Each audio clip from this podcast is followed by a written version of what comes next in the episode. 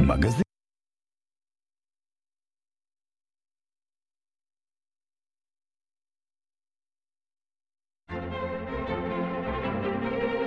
מגזין כאן כל המוזיקה עם אורי מרקוס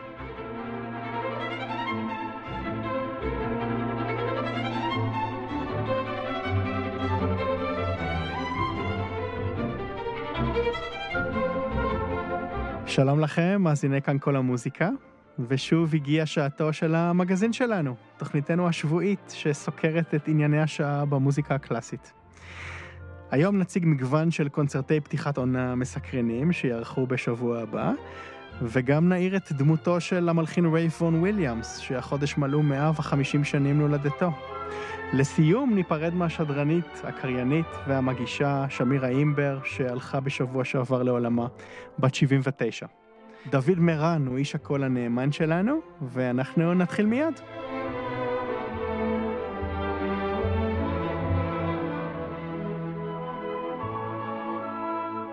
את התוכנית שלנו נפתח בקונצרט פתיחת העונה בקונסרבטוריון הישראלי למוזיקה בתל אביב, תחת הסדרה הקאמרית. אנחנו שמחים לשוחח עם הדוקטור רז בנימיני, המנהל האומנותי של המרכז למוזיקה קאמרית בקונסרבטוריון שטריקר. שלום לך רז. שלום, שלום וברכה, שלום אורי ושלום לכל המאזינים. אז את מי בחרתם אה, לארח בקונצרט פתיחת העונה החגיגי שלכם? אז האמת שיש שני קונצרטי פתיחת עונה, יש לנו שתי סדרות, יש את סדרת הפסנתר ויש את הסדרה הקאמרית. הקונצרט הקרוב שיתקיים במוצאי השבת הקרובה, 29 באוקטובר, הוא קונצרט הפתיחה של סדרת הרסיטלים לפסנתר, שתוקדש השנה לציון 150 שנה להולדתו של רחמנינוב, מהמלחינים האהובים והחשובים בתחום הפסנתר, ויפתח את העונה ואת הסדרה הזאת הפסנתרן רומן רבינוביץ', אה, שהוא אורח אה, קבוע אצלנו במרכז כבר הרבה שנים, מאז שהוא זכה בתחרות רובינשטיין ב-2008. אה, יש לנו קשרים, יש לי קשר מאוד מאוד מיוחד וקרוב איתו. עשינו הרבה פרויקטים ביחד, והפעם, במסגרת הסדרה הזאת, הוא יבצע תוכנית שיש בה שתי יצירות מהיצירות הגדולות של רחמיינוב לפסנתר. אה, וריאציות על נושא של קורלי ושישה מומנטים מוזיקליים, ולצד שתי היצירות האלה, שתי, שתי יצירות של אה, מלחינים שהשפיעו מאוד על, שוק, על רחמנינוב, אה, צ'ייקובסקי בנושא ווריאציות שלו, ושופן עם הפולונז פנטזיה, אחת היצירות המאוד מאוחדות של שופן, מהיצירות המאוחרות יותר שלו. תוכנית שנתתי לה את הכותרת זיכרונות. מכיוון ש, שכולה בעצם אה, מצביעה על הקשר בין רחמנינוב לעבר. אה, שתי היצירות של רחמנינוב, שתיהן מתייחסות למקורות השראה מוקדמים יותר, בין אם זה הברוק, בווריאציות על נושא של קורלי, שבעצם הוא לא נושא של קורלי, הוא נושא על הפוליה הידוע. כן, ובין אם זה שוברט אה, עם ההשראה על הז'אנר של מומנטים מוזיקליים וגם מלחינים רומנטיים מוקדמים אחרים שהחותם שלהם אה, ניכר ביצירה הזאת, המומנטים המוזיקליים של רחמנינוב. כמובן צ'קובסקי ושופן, שני מלחינים מוקדמים יותר שהשפיעו על רחמנינוב. זאת התוכנית שתפתח את, ה... את הסדרה הזאת, את סדרת הפסנתר. ובהמשכה היו עוד אה, פסנתרנים אה, מצוינים נוספים ישראלים, בוריס גילבורג, שיחתום את ה... Mm. שיופיע במהלך העונה, ישי שער, ועוד פסנתרנים רבים וטובים, ויקטור סטניסלבסקי, ועוד ועוד. זה הקונצרט בשבת הקרובה. קצת מאוחר יותר, בשישה בנובמבר, אנחנו פותחים את הסדרה הקאמרית, זאת הסדרה המרכזית שלנו.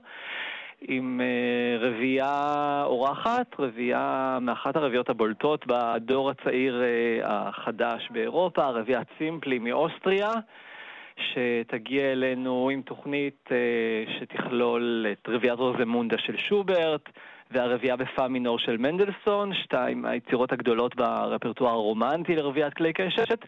ובתווך חמישה פרקים לרביעיית כלי קשת של וברן, יצירה מאוד מאוד מיוחדת, קצרה מאוד, אה, שמכילה בתוכה עולם, אה, עולם שלם של... אה, של רגשות מוזיקליים ורעיונות מוזיקליים שנדחסים ממש למשך מאוד מאוד uh, קצר. כמיטב המסורת הווברנית, נכון, המתומצתת נכון, והמרוכזת למשעי. נכון, בהחלט, אבל במובן מסוים וברן הוא הקצה של התהליך של המורשת, המורשת של האסכולה האבינאית.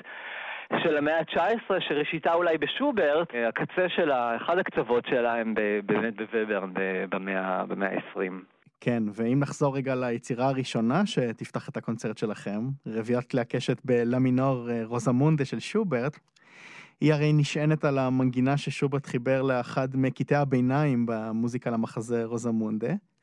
ומעניין לציין שהמנגינה הזאת לכדה במיוחד את דמיונו, והוא השתמש בה פעמיים ביצירות אחרות שלו.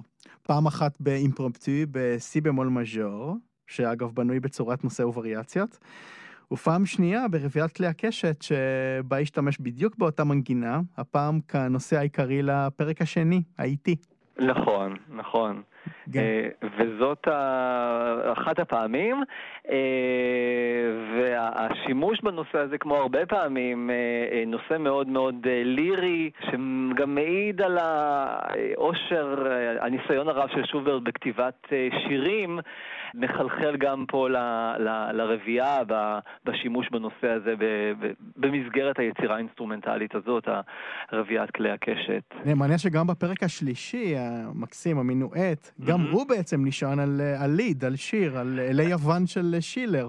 נכון. בעצם העולם הזה, כן, העולם הזה של הליד הוא אה, מקור השראה ש, שמוצא הרבה מאוד ביטויים בכל היצירה של שוברט, נכון. וגם פה. אה, ומנדלסון מהצד השני ביצירה מאוד מאוד אה, דרמטית, טרגית אפילו, ש... הרביעייה האחרונה שלו שהוא כתב קצת אחרי אה, מותו, ב... המוות של אחותו. בעצם היצירה החשובה, אפשר לומר, האחרונה שלו. כן, יש עוד את חמישיית כלי הקשת אופוס 87, גם יצירה, כן. יצירה מצוינת, אבל כן, אלה מהיצירות הגדולות האחרונות שהוא כתב. יצירה שבהחלט אה, ניכר בה חותם של סערת הרגשות שלו בעקבות, אה, מות אחותו. כן. שתחתום את התוכנית הזאת של רביעיית סימפלי, שתפתח את הסדרה הקאמרית. אה, אני, אני תמיד מאוד אוהב לחשוף את הקהל שלנו לקולות החדשים בתחום המאוד עשיר הזה של רביעיות כלי קשת בעולם. אני מנסה כל פעם להביא גם שמות חדשים, וזאת הפעם הרביעייה הזאת שתפתח את העונה. בהמשך תבוא רביעיית בלצ'ה, אחת הרביעיות הגדולות, oh. המאוד מאוד ותיקות, כן. אה, שתופיע אצלנו במהלך העונה, כן, ועוד הרבה הרבה הרבה הפתעות אה, ש, שצפויות לנו במהלך הסדרה כאן, במהלך העונה. איזה יופי, אז אנחנו ממש נשמח uh, להגיע. ואולי באמת ניפרד, אני מציע שנחתום אולי באמת ברביעיית כלי הקשת האחרונה הזאת של מנדלסון, שהיא באמת, אה, מי שלא מכיר, זו באמת אה, פנינה מיוחדת במינה. בהחלט. והוא בעצם אה, ממש, לא רק שהוא הקדיש אותה לאחותו האהובה פאני, הוא ממש כינה אותה מפורשות. רקבים, רקבים נכון. לפאני. נכון, וזמן לא רב לאחר מכן הוא עצמו... חצי שנה אחריה. נכון, הוא הלך, הלך לעולמו, כן. כן, מעניין שאגב כולם, כל בני המשפחה מתו בדיוק מאותה... מאותו מוות, אה, שבץ. אה, אז הנה, משהו שגם אני למדתי כן, גם, ברעיון. גם משה מנדלסון, הסבא, גם אה. האבא, וגם פאני וגם פליקס. ארבעתם. מעניין. כן. טוב, אז למדנו משהו גם. שלא נדע. בהחלט. הנה פרק האדאג'ו בביצוע רביעיית הבן. נהדר. דוקטור רז בנימיני, תודה רבה לך ובהצלחה. תודה, תודה רבה, תודה אורי, תודה למאזינים. להתראות.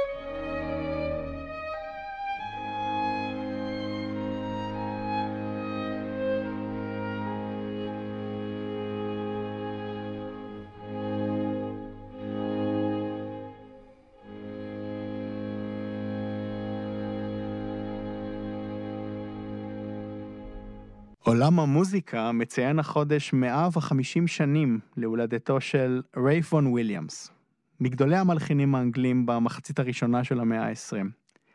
יצירתו מקיפה מגוון רחב של סגנונות, ממוזיקה תזמורתית ומוזיקה קאמרית, ועד למוזיקה קולית, מוזיקה לבמה, אופרה ובלט.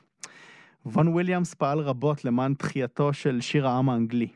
הוא הקדיש את זמנו לאיסוף שירי עם במחוזות הנידחים ביותר של אנגליה, וגאל את המורשת המוזיקלית של עמו.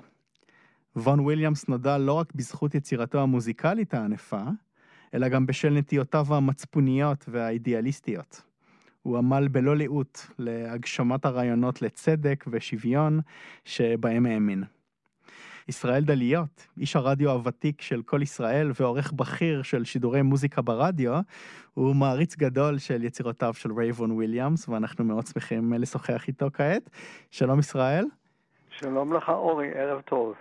אני רק אוסיף למה שסיפרת, שכ-70 שנה מ-1898 בנעוריו, כשהיה נער, ועד 1958, שנת מותו, אז רייף וון וויליאמס פעל אה, בנאמנות ובמסירות למוזיקה ולתרבות בממלכה המאוחדת. והוא באמת, אני חושב, אחד המלחינים האהובים ביותר היום. אה, כן, תלוי באיזה כמובן בבריטניה. בבריטניה. מאוד מעריצים אותו ומכבדים אותו. כי הוא היה מלחין חשוב, מקורי ונועז, והיה הוא אספן, כפי שציינת, וחוקר של שירי עם ומוזיקה מסורתית בבריטניה. הוא היה גם נגן עוגב מצוין ומנצח מקהלות בנושא. כמלחין הוא כתב, כפי שציינת, כבר יצירות רבות ומגוונות, תזמורתיות, קוליות, אה, בין אופרות, יצירות קאמריות, וגולת הכותרת, תשע סימפוניות כבירות, שלכמה מהן הוא נתן כותרות, כמו סימפוניית הים, סימפוניית לונדון, סימפוניה פסטורלית, סימפוניית אנטארקטיקה. בסימפוניית לונדון, כמדומני מספר 2, הוא משלב את uh, נגינת uh, ש, uh, פעמוני שעון הביג בן ונעימות של מוזיקאי רחוב, נגני רחוב, street musicians. ולפני כשבועיים ציינו בממלכה המאוחדת ברחשי הוקרה מלאת 150 שנה להולדתו של וון וויליאמס. בקונצרטים של התזמורות הגדולות והחשובות בבריטניה, בהן התזמורות של ה-BBC, בכנסים ובאירועים מיוחדים, ושידורים רבים של רדיו 3, רדיו 3 של ה-BBC, ועוד ועוד. וון וויליאמס ליקט ורשם בתווים בדייקנות מושלמת מאות של שירי עם ששמע באזורים הכפריים באנגליה. הוא בעיקר. ממש היה נשיא של מה שנקרא English Folk Dance and Song Society. כן, כן. הוא שיתף פעולה עם ססיל שרפ סס... ועם A.L. לויד, שאותו הכרתי אישית, את A.L. לויד, ש... כן. שיצא איתו לשמוע ולרשום את השירים. מאות של שירי עם ששמע באזורים הכפריים באנגליה, איבד לקול ולפסנתר, למקהלות, לרפסודיות ולסוויטות לתזמורת, והוציא אותם לאור בדפוס, באוספים רבים. הוא גם כתב אה, מאמרים ופרסם ספרים חלוציים על המוזיקה העממית, אבל מוזר, מנגנים אותו בקביעות, את הסימפוניות שלו בקנדה, בארצות הברית, ביפן, בגרמניה, דווקא, ומוזר שאצלנו... דווקא אצלנו לא כל כך. מבצעים את יצירותיו בקונצרטים לעיתים נדירות. הוא לא נחשב לאחד המלחינים המוכרים והאהובים. הקהל נשאר אדיש. הקהל הישראלי רוצה ומעוניין לשמוע בקונצרטים יצירות נפלאות של אה, מלחינים מהוללים ואהובים, מוצרט, בטהובן, ברמס, שוברט, צ'ייקובסקי, ואפילו פרוקופייב וסטרווינסקי. מתי באמת, אה, בוא נחשוב ביחד, יצירות אה, מאוד ידועות שלו, כמו למשל העפרוני הממריא, הרומנס הנהדרת. כן, את העפרוני ממריא, הרומנסה לכינור ולתזמורת משמיעים מדי פעם, אבל גם לעיתים נדירות, ואת הרפסודיה על גרינסליב מתוך האופרה של ג'ון מאוהב. או למשל הפנטזיה המקסימה על נושא מאת אה, תומאס טאליס. אני שמעתי אותה בפעם האחרונה. בפילהרמונית לפני הרבה שנים בניצוחו של דוד שלום, זכרו mm, לברכה. כן. אתה יודע, זו יצירה נהדרת לשתי נכון. תזמורות, כלי מיתר ורביעיית כלי קשת, שיושבת בין שתי התזמורות. נכון. היא כתובה לתזמורת מיתרים כפולה ורביעיית כלי קשת, ווון וויליאמס בעצם מיזג בה שתי צורות אה, מוזיקליות עתיקות. הפנטזיה, שאינה מוגדרת בדרך כלל על פי צורה מסוימת, וכתובה כיד דמיונו של המלחין, והקונצ'וטו גרוסו, שבה קבוצת נגנים קטנה מנגנת מול אה, תזמורת מלאה. יצירה יוצאת מן הכלל. כן, הוא מתוך uh, יחס של uh, כבוד גדול ביותר לתומאס טאליס, המלחין האנגלי מהמאה ה-16. מהרנסאנס האנגלי. שכתב הרבה מוזיקה כנסייתית ומזמורים. זו יצירה יפהפייה. עכשיו, מה אפשר לעשות בעניין הזה של האדישות של, של בישראל? אני חושב שאילו היה מנצח ישראלי בשיעור קומה, קומה כמו להב שני, דן אטינגר או אבנר בירון, היה מנצח שאוהב או מכיר את המוזיקה של וון וויליאמס, ומשתדל לנצח את יצירותיו, כולל הסימפוניות, בעקביות ולעיתים קרובות, המצב היה משתנה בהדרגה. צריך מנצח, מבצע נלהב, שמוכן uh, להקדיש את uh, כוחו וזמנו למען, למען המלחין. צריך לומר שהמוזיקה שלו היא מאוד uh, מיידית ומאוד נגישה, זאת אומרת שזה כן, לא... אבל יש בה את הרוח הזאת ואת אווירת מזג האוויר הבאים הבריטים. כן. ככה שהיא נכון, צריך להתאמץ. נכון, היא מאוד אופיינית. נכון. וצריך להתרגל, זה בהדרגה, אבל צריך מנצח, כמו שעשו מנצחים הונגרים גדולים למען ברטוק בזמנו. הוא בעצם היה סוג של, באמת סוג של ברטוק וקודאי כזה, כן, נכון? כן, באיסוף, הוא מאוד אהב את זה, והוא היה בן בית שם, ואורח מאוד רצוי בקרב האיכרים, הפועלים והחקלאים, בגלל האופי המיוחד של האישיות שלו. הוא יכל לכתוב, אתה יודע, כפי שאמרתי כבר, כשהוא היה צעיר מאוד בנעוריו. הוא למד כמה תקופות בצרפת אצל אה, מוריס רבל, ובגרמניה עם אה, מקס ברוך. נוסף על לימודיו באנגליה, בקולג' המלכותי למוזיקה ובאוניברסיטאות שונות. עכשיו יש לי איזה סיפור אישי שקשור לרף, רייף, סליחה. רייף. רייף וון וויליאמס, בעקיפין ככה. בסוף שנות ה-80, במאה שעברה, אני הועסקתי חלקית על ידי האקדמיה למוזיקה ולמחול בירושלים, כעורך משנה של כמה כתבי עת של האקדמיה באנגלית, קראו לזה Music in Time, כתב העת של האקדמיה, שהעורך הראשי היה המלחין צבי אבני. זכור לי שפרסמנו מאמר ארוך ומקצועי של מיכאל וולפה, שהיה סטודנט. מאמר על יצירות של מורו, המלחין חיים אלכסנדר. חיים אלכסנדר, המלחין הירושלמי, הכיר אישית את וון וויליאמס, נפגש איתו בלונדון כמה פעמים וקיבל ממנו שיעורי הלחנה, שיעורים בהלחנה. במהלך עריכת המאמר הזה נפגשנו עם חיים אלכסנדר בביתו בירושלים, ואני זוכר שהוא הדגיש שלפי התרשמותו וון וויליאמס, וויליאמס ניחן בכישרונות מוזיקליים נדירים ביותר ובשמיעה מופלאה שאותה הוא הגדיר כגאונית.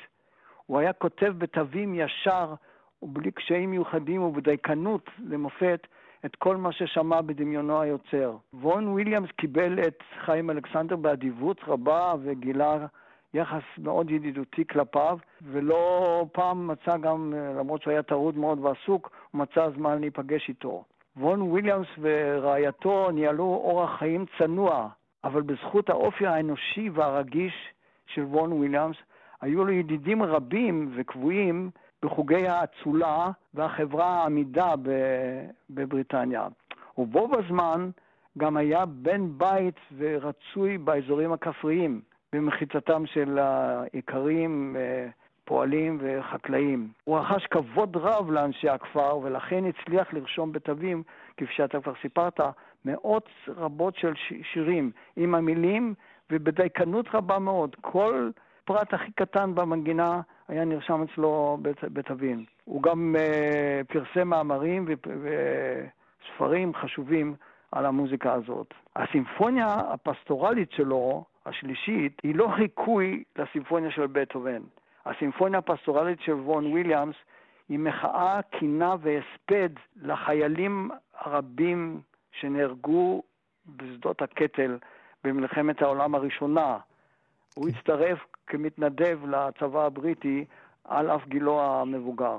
כן, צריך לומר שהוא ממש כמו רבל, הוא היה, הוא בעצם... אה, הוא היה שם בשירות הרפואי, אני חושב. הוא היה, כן, הוא היה נהג, נהג תובלה, הוא נהג אמבולנס כן, כן, בחזית כן. בצרפת. הוא הכיר את כל, ה, את כל הטרגדיות הזוועה שהייתה. הסימפוניה השישית שלו, שהיא ללא כותרת, הוא החל להלחין בימי מלחמת העולם השנייה, בתקופת ההפצצות על לונדון. והמאבק ההירואי של הבריטים נגד גרמניה הנאצית. אולי הסימפוניה המקורית והמרתקת ביותר שלו, לטעמי, היא הסימפוניה השישית, אם כי המנוגנת ביותר היא הסימפוניה החמישית, שאותה הרבו לנגן בחודש האחרון במרכזי המוזיקה בעולם. כן, שלצליליה אולי באמת, אה, לצלילי הפרק השלישי של הרומנסה. אולי כן, באמת... אה, ובתקווה שנוכל לשמוע אותה באולם הקונצרטים. ערוץ אחד הסימפוניות. הלוואי, הלוואי. או את הסרנדה למוזיקה מטקסט מסוחר מוונציה. לפי הסוחר מוונציה, לפי השורות הנהדרות של כן, לורנצו לג'סיקה. הוא היה בקיא מאוד בשירה ובספרות, וון וויליאמס. הוא גם הכיר כלי נגינה בצורה מצוינת ויסודית. ויעידו על כך הקונצ'רטות, הקונצ'רטות שלו לאבוב, לטובה. את הקונצ'רטו לאבוב נדמה לי הוא הקדיש לאוולין רותוול, נכון? שהייתה אשתו של סר ג'ון ברבירולי. את האבוב, כן. את הקונצ'רטו לאבוב, והם גם ביצעו את זה עם הפילהרמונית כאן. כן, כן, בזמנו שברבירולי היה. כן, יש אפילו הקלטה של זה. את הקונצ'רטו לטובה השמיעו, ביצעו כמה פעמים באנגליה בחודש האחרון. גם מוזיקאי גדול גדול. ישראל דליות, תודה רבה שעזרת לנו. אני מודה לך מאוד שאפשר היה להקדיש כמה מילים לרייף וון וויליאמס. 150 שנה להולדתו של רייף וון וויליאמס, וניפרד באמת בפרק השלישי מהסימפוניה החמישית, שאגב קיבלה את ההשראה שלה, בוא נאמר נושאים רבים מתוכה. קיבלו את ההשראה שלה מאחת האופרות, הוא גם היה מלחין אופרות חשוב. כן, כן. הוא כן. כתב לא פחות משש אופרות. זה יוב. קיבלה את ההשראה שלה מהאופרה שלו שנקראת The Pilgrim's Progress, דרכו, כן, כן, נכון. דרכו של צליין. כן. ואנחנו נשמע את התזמורת הסימפונית של לונדון בניצוחו של ריצ'רד היקוקס, שממש עכשיו אה, מלאו 14 שנה למותו.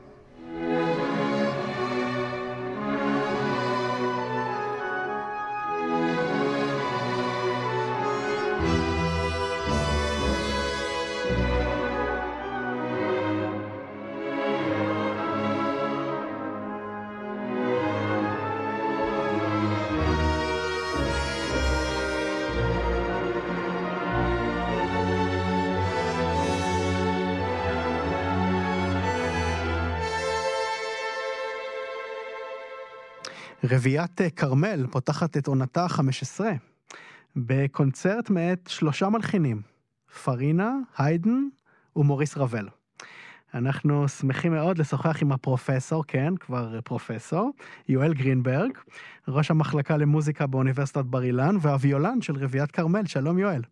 שלום אורי. את התוכנית החדשה שלכם אה, החלטתם לייחד הפעם לחיקויים מוזיקליים. נכון, נכון, זה נושא שהעסיק, אה, העסיק מלחינים מאז ומתמיד. אה, זה נושא מורכב, כי מצד אחד, חלק מהיצירות המוזיקליות המפורסמות ביותר עוסקות בחיקויים, מחכות, ויוולדי ארבע עונות, אה, עם הציפורים או הכלבים שם, ובטהובן, הסימפוניה הפסטורלית. כן, כן, עם סערה וקוקייה ומה לא. אלו הרגעים הכי אהובים, הרגעים שהקהל זוכר, אבל מלחינים מרגישים לא תמיד הכי בנוח. עם זה, כי הם מרגישים שזה לפעמים קצת זול, ולפעמים פוגע במעמד הרם והנשגב של מוזיקה מעל כל שאר האומנויות. בניגוד לציור, מוזיקה לא אמורה לייצג כלום. אז... זה בעצם המאבק הנצחי בין המוזיקה האבסולוטית למוזיקה הפרוגרמטית. נכון, נכון, והמאבק הזה, חלק מהמסר שלנו פה יהיה שהוא, שהמאבק הוא לא, הוא לא ממש נצחי. אמ, אנחנו בעצם מראים שבמקור, כשהמוזיקה האינסטרומנטלית, המוזיקה הכלית, צמחה בהתחלה מהמקורות שלה, אחד מהגורמים שעזרו לה להתפתח זה הניסיון שלה להרחיב את גבולות ההבעה באמצעות החיקויים.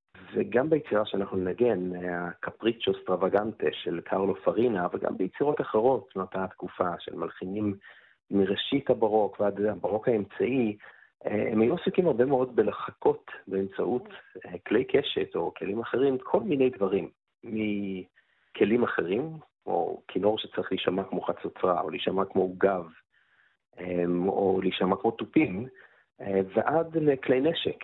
אמ, בבטליה של ביבר, mm-hmm. הכלים צריכים להישמע כמו תותחים או כמו יריות, תופי סנר כדי שנשמע את אה, קולות הקרב. או באי קומבטימנטו די טנקרדי וקלורינדה של מונטוורדי. נכון, נכון. אמ, אז גם שם זה באמת בצד הקולי גם, יש לנו את הצירות של ז'נקה, והניסיון הזה לחכות, אמ, הוא מצד אחד באמת ניסיון לקחת את המוזיקה אחורה למקום של, של צלילים מוכרים, אבל בעצם צריך לראות את זה גם כדרך שבה המוזיקה ניקחת קדימה למחוזות הבאה שלא היו לה. לשאול, האם כינור זה רק למשוך קשת על המיתר, או שאפשר לעשות כל מיני דברים אחרים? אז אם אנחנו רוצים להישמע כמו גיטרה, צריך גם לנגן בפריטה. אז אם אנחנו רוצים להישמע כמו הם, הם, חרבות, אז אה, אולי לנגן עם העץ של הקשת. אז זה משהו שמאוד מאוד מפתח את הטכניקה של הכלים בדיוק בזמן שבו הכלים מתפתחים הכי הרבה. התקופה של גוארנרי ושל סטרדיווריוס, אה, בוני הכלים הגדולים. כן, ובהקשר אה, הזה באמת צריך לומר שהיצירה הזאת של פרינה, שהוא בעצם ותיק המלחינים, נכון? הוא חי במאה, חי ויצר במאה ה-17.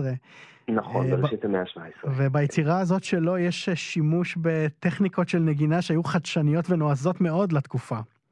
נכון, נכון. הוא, הוא בעצם חוקר בתוך היצירה הוא חוקר את גבולות הכלים, וחלק גדול מזה נעשה באמצעות החיקויים האלו, זה מין מעגל כזה של היצירה חוקרת את הכלים, והכלים חוקרים את גבולות ההבעה, ויש מין מעגל כזה של היזון חוזר שהוא לא רק קורה בתחום הזה, אלא ממש באותה תקופה אצל גלילאו, שממציא את הטלסקופ, והטלסקופ מאפשר לו להסתכל בשמיים ולראות אה, מה קורה שם הלאה, אבל גם ההסתכלות בשמיים גורמת לו לרצות לפתח עוד את הטלסקופ. אז העיסוק הזה בכלים בכלל, ככלי מדעי, אה, והאיזון החוזר הזה, המעגל הזה, הוא משהו שהוא אה, מאוד אופייני למאה ה-17, לראשית המאה ה-17 בכלל. כן, ואם הזכרת את גלילאו, אז גם נזכיר את אבא שלו, שהיה דמות מאוד חשובה בעיצובה של האופרה. וינצ'נזו. נכון, נכון, נכון. לא נשכח אותו. אה, נכון, עם הקאמרטה הפלורנטיני. אבל עם הזמן באמת היחס לחיקוי משתנה, ובתקופה של היידן למשל, היידן משתמש בחיקויים אבל במשורה, הוא מאוד זהיר. הקהל לעומת זאת מאוד שמח להדביק כותרות ליצירות שלו, ולפעמים אני חושב שהיידן ממש מזמין את הכותרות האלו. כאילו הוא רוצה שהם יהיו שם, אבל היידן בעצמו לא שם את הכותרות, והקהל אחר כך, או המוציאים לאור, מדביקים כותרות ליצירות. אז במקרה הזה אנחנו נגן את רביעיית הציפור,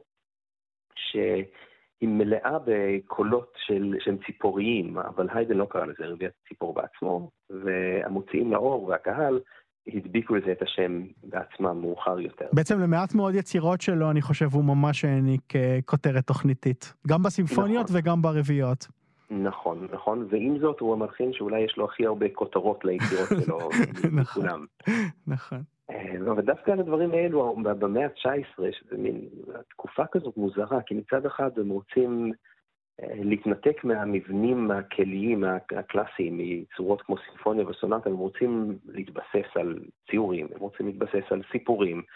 אה, אז הם צריכים את החיקוי כדי לעשות את זה מצד אחד. מצד שני, כמו שאמרת, זאת התקופה בה"א הידיעה של המוזיקה האבסולוטית. ושל התחושה הזאת של המוזיקה היא הנעלה ביותר מכל האומנויות, ולכן למה שהיא בכלל תלכלך את עצמה בהתייחסות ל... למוזיקה אחרת. זה נורא מורכב. מצד אחד הם צריכים לחכות, ומצד שני הם צריכים להגדיר לעצמם איזה חיקוי נחשב זול, ואיזה חיקוי נחשב טוב. יש הרבה עיסוק בשאלה הזאת. בין היתר, אולי הטקסט הכי יפה הוא של ברליוז, שממש מבקר את אה, השימוש של, גם של מלחינים גדולים, מבקר את בטהובן אה, על השימוש הלא טוב שלו בחיקוי בפידליו. זה הוא כתב בממואר שלו שם, אב הכרס? אה, זה לא בממואר, זה במכתבים אחרים, זה, זה אחד הכתבים המרשימים ביותר שלו. באמת מדהים לקרוא את זה, ממש, הוא משבח את בטהובן על הפסטורלית, אבל אומר שזה היה בטעם רע מאוד מה שהוא עושה בפידליו. בהקשר של בטהובן אני מכיר את מה שברליוס כתב ב, באמת בממואר שלו, הנהדר, אחרי שהוא יצא מקונצרט של הרביעייה אופוס 131 של בטהובן, בדו דיאז מינור, אז הוא פשוט אה, התפוצץ שם מהחוויה שהוא חווה, הוא אמר שם שהוא חש רעד אה, בכל גופו ועם דופק מהיר ועצביו היו דרוכים לאורך כל הנגינה, עד שבפרק הסיום פרץ מעיניו זרם של דמעות. אה, הוא אמר שם, אה, הייתי מותש וסחוט עד כי לא יכולתי להאזין לרביעייה של היידן שנוגנה אחריה. נכון, נכון. אה, אז הוא מעריץ את בטהובן, אבל הוא לא חוסך שבטו כשהוא חושב שבטהובן הלך לכיוון לא טוב. לקראת סוף המאה ה-19, בתוך המאה ה-20, עם ההתנתקות מהשפה הרומנטית המקובלת, אז לא רק שמתנתקים מהטונליות לאט לאט ומהמבנים המקובלים, אלא גם מחפשים, כמו שהאומנים חיפשו אה, צבעים חדשים, כמו שגוגם מחפש בתהיטי את הצבעים החדשים שלו, ואומנים אחרים מחפשים ביפן מקורות השראה. דביסי למשל. כן. בדיוק, בדיוק, דביסי, כשעל uh, הים שלו, על הכריכה, נכון. יש um, אוקוסאי. הגל, בדיוק, בדיוק, כן. הגל הגדול של אוקוסאי. שלא נדבר על גוסטב מאלר, שכתב היצירה האחרונה שלו, השיר על הארץ, היא נכון. מושתתת על, על קובץ החליל הסיני של גדולי נכון. השירה הסינית מהמאה השביעית לספירה. בדיוק, אז המשיכה הזאת מצד אחד לאקזוטיקה, וזה לא סתם רק לאקזוטיקה כאקזוטיקה, אלא זה ניסיון פה לרענן את ארגז הכלים שלהם. בדיוק כמו שזה היה אצל פרינה בהתחלה. איך לוקחים הלאה, מה עושים הלאה, וחלק גדול מהיכולת להתקדם הלאה היא דרך החיקויים של עולם אחר. ופה גם דביסי, גם רבל, גם, גם פרנסיס פולנק ועוד uh, אחרים, מוקסמים מצלילי הגמלן האינדונזי, שהם לא שומעים באינדונזיה, אלא הם שומעים דווקא בתערוכה של פריז. של 1889. כן, כן, לא צריכים להתרחק הרבה מה, מהבית, אם אה, מסתכלים על אה, מגדל אייפל שנבנה לכבוד אותה נכון. תערוכה, הם הולכים לשם והם יכולים לראות כפר הודי, ויכולים לראות כפר באפריקה, ויכולים לראות גם כפר אינדונזי עם ריקודים, עם אה, רקדניות ועם נגני גמלן מאחוריהם, יש צילומים מאוד יפים. שאפשר לראות, והם מוקסמים מצלילי הגמלן, וכל אחד מהם משלב מין חיקוי של צלילי הגמלן ביצירה שלו. אמ, רבל עושה את זה ברביעיית כלי קשת, יצירה מ-1903, שכתב בגיל 28, ושם זה, זה חיקוי שהוא לא חיקוי מדויק, יש בזה מין שילוב, הייתי אומר, של גמלן עם אולי גיטרה ספרדית, לא חיקוי אחד לאחד, אלא העשרה של, של הפלטה המוזיקלית שלו באמצעות הצלילים החדשים האלו. ובכלל, הרבייה שלו והמוזיקה של רבל היא מצטיינת בצבעים חד, חדשניים ונועזים, ורביית כלי קשת זו דוגמה נפלאה לאיך מתוך רביית כלי קשת אפשר להוציא מגוון צבעים עצום, משקר ממש, בכף. Hmm. בלי ספק. וגם צריך לומר גם אולי משהו על הרביעייה של אחיו הבכור, של קלודי ביסי, שהיא מאוד מאוד כתובה ברוח שלה, נכון? נכון, נכון, והיו כאלו שלאחר הפרסום של הרביעייה של רבל, ביקרו אותו על זה שזה יותר מדי ברוח של דביסי, אבל אני חושב שמדובר בכל זאת בשתי יצירות אה, מאוד, הן שונות בתכלית. יש, יש כמובן משהו משותף בשפה. גם מבחינת אה, הגלגול הנושאי, נכון? נכון, נכון, אבל, אבל אצל... ראשית, קשה, קשה להאשים את רבל שהוא הלך בעקבות אה, דביסי. כן. דביסי היה כל כך חדשן, כל כך חדשן, וללכת בעקבותיו ולהיות מסוגל כל כך מהר לכתוב יצירה כל כך משכנעת ויפהפייה, אה, זה לא עניין של מה בכך, זה מצד אחד. ומצד שני, הוא גם מפתח בתוך הסגנון החדש הזה את הסגנון היותר שקוף והיותר קלאסי שהוא אופייני לרבל ופחות לדביסי. אמ, אז ממש אפשר, אפשר, היצירות שלו נושמות קצת יותר כמו רביעיות של היידן, לעומת דביסי, שהמבנה הוא קצת יותר אמ, אמורפי. אמ, ואצל רבל זה, זה אולי אחד הדברים הכי מקסימים במוזיקה שלו. מצד אחד, הניחוחות הנפלאים של, שהם כל כך מגוונים, לפעמים שגרתיים, לפעמים אקזוטיים, לפעמים, אה, לפעמים חלומיים ולפעמים אה, יותר תקיפים, אה, והם כולם נמצאים בתוך רכיכה אחת. ומצד שני, התחושה שהמוזיקה עדיין נושמת בצורה מאוד מאוד דומה למוצרט והיידן. פרופסור יואל גרינברג, אני הייתי יכול עוד לשוחח איתך לפחות עוד חצי שעה. אבל uh, מסמנים לי פה שאנחנו צריכים לסיים לצערי, ואני מציע שאנחנו אולי ניפרד לצלילי היצירה הזאת שהזכרת, של uh, אותו uh, אנטוניו פרינה, קפריצ'ו סטרווגנטה, יצירה חמודה למדי, uh, כוללת חיקויים מוזיקליים משעשעים של ציפורים ושל חיות אחרות, ויסודות אונומטופאים אחרים. אם אפשר רק לפני זה לציין את תאריכי מועדי הקונצרטים. בטח. אז אנחנו מופיעים ראשית ברעננה, בסלון הקאמרי במרכז פיס למוזיקה ב-31 לעשירי, אה, בירושלים במרכז למוזיקה משכנות שאננים ביום רביעי, ה-2 בנובמבר, זה עם הנחיה באנגלית, בחיפה במרכז חדרים לתרבות יהודית ב-3 ל-11, בתל אביב, בקונסרבטוריון הישראלי, למוזיקה, זה יום שישי, קונצרט אה, צהריים בשעה 11, ביום אמ, שישי הרביעי בנובמבר, בזיכרון יעקב בשישה בנובמבר, ובירושלים במרכז למוזיקה משכנות שאננים, פעם בעברית, ב-22 בנובמבר נאלצנו לדחות בגלל הבחירות. תודה אורי. להתראות. כמו תמיד תענוג. להתראות, גם לי, גם לי. תודה רבה.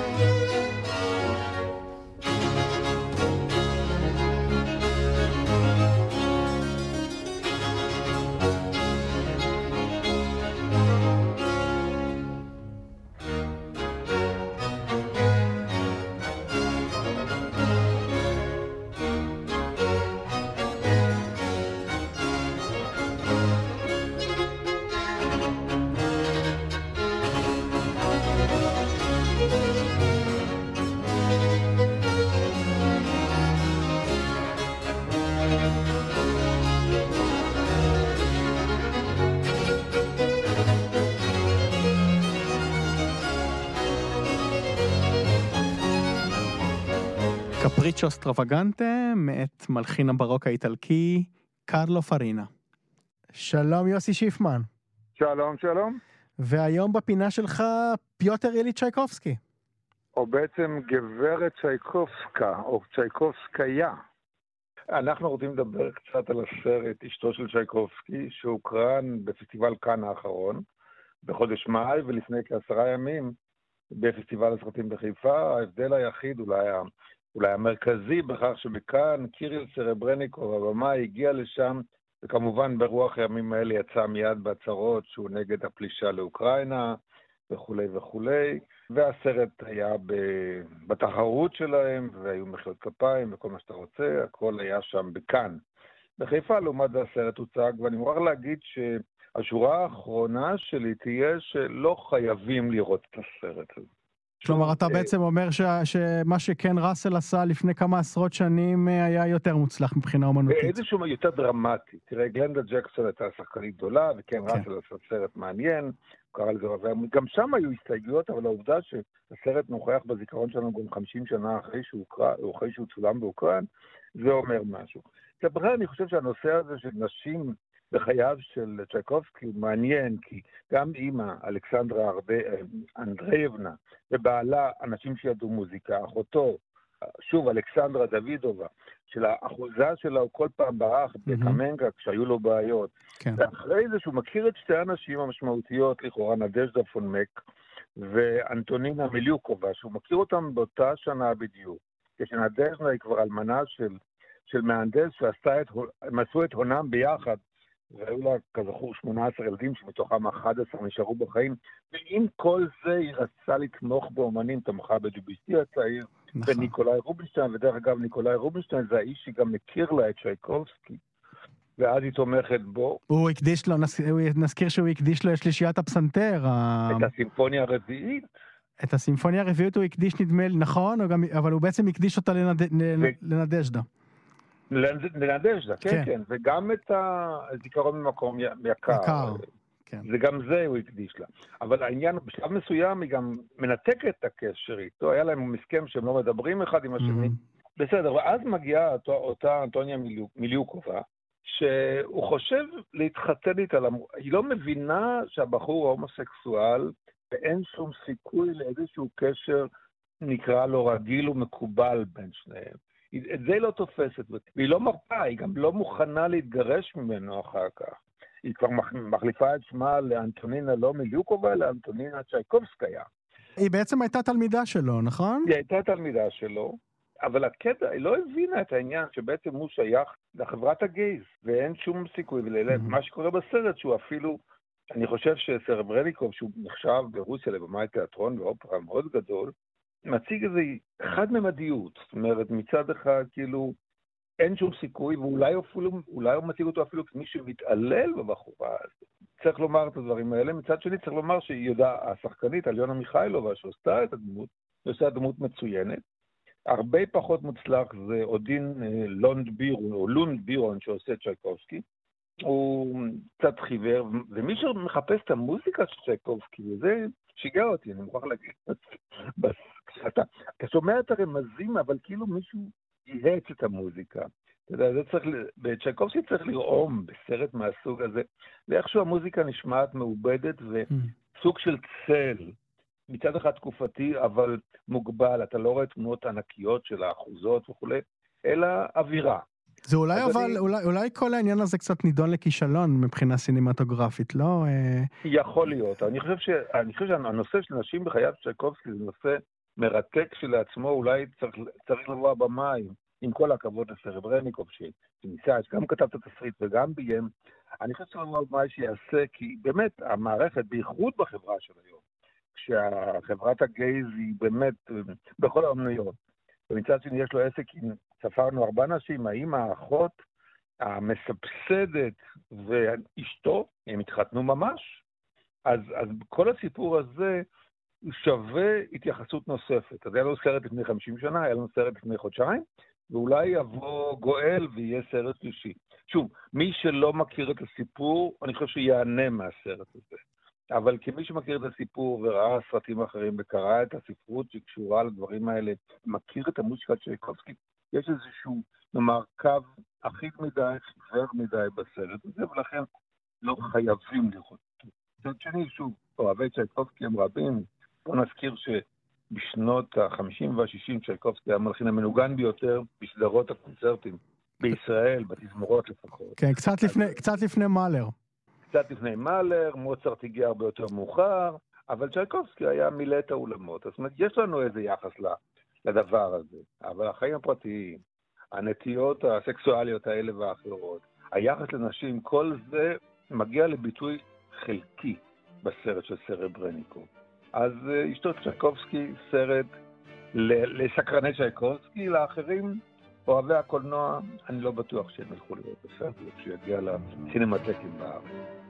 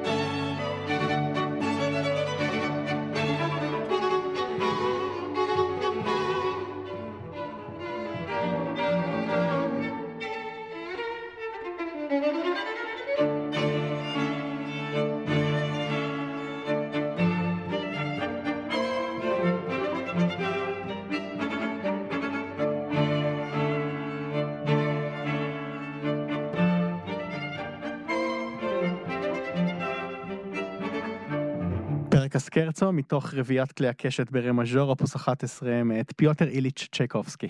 ונסיים בפרידה. השדרנית, הקריינית והמגישה שמירה אימבר הלכה בשבוע שעבר לעולמה, בת 79. אימבר, דמות צבעונית במיוחד, הייתה ללא ספק אחת הקרייניות הבולטות בתולדות הרדיו הישראלי. קולה המיוחד של אימבר ליווה מאות תוכניות רדיו בלתי נשכחות. אנחנו נזכיר את uh, תוכנית הספרות ששודרה ברשת א', מילים שמנסות לגעת, בעריכתם של שמואל הופרט ואילנה צוקרמן, ואת אומנות השיר, תוכניתה של ריקה ברסלה, ששודרה במשך שנים בכל המוזיקה. בנוסף, קראה והגישה תסכיתים רבים. אחד המעולים שבהם היה חליל במים, סדרת תוכניות שערכה עדה ברודסקי בשנת 1989 על חייו ויצירתו של קלודי ביסי. אנחנו לסיום נשמע קטע קצר מתוך הסדרה הזאת בקולה של שמירה אימבר, לזכרה. חליל במים, מחיי קלודי ביסי, סדרת תוכניות בעריכת עדה ברודסקי.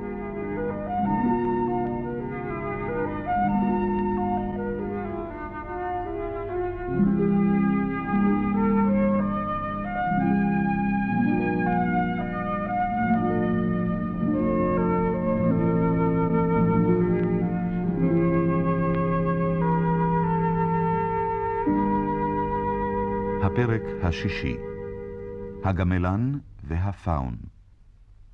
דביסי, יקיר אביב מספרים שמירה אימבר וצבי סלטון. בתערוכה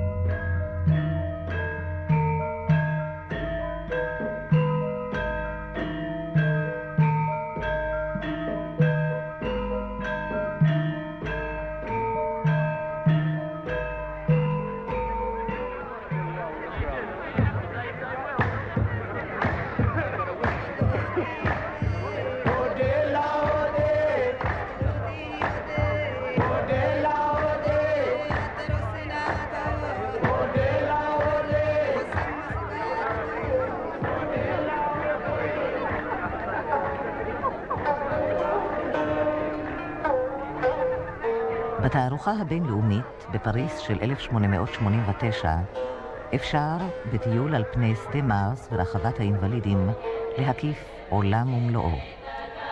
באוהלים, בביתנים ותחת כיפת השמיים מציגים זמרים, נגנים ורקדנים את פלאי אומנותם העממית. לחנים מאפריקה, מערב ומסין מתמזגים בנעימות מארצות סקנדינביה, מרוסיה, רומניה וספרד.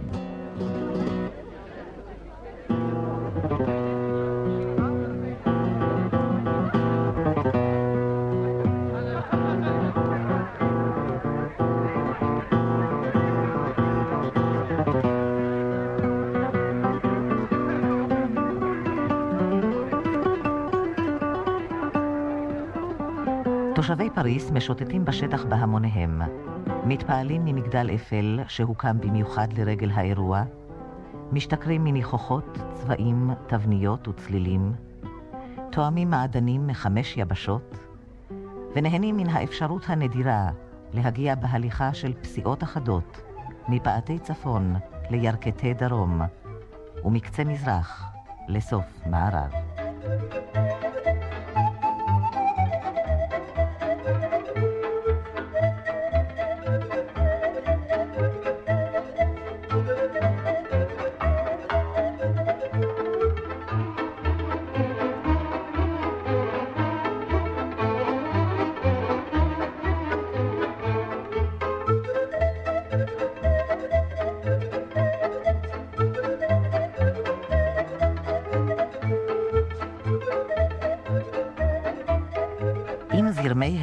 השוקק נסחפים כסהרורים שלושה אומנים צעירים.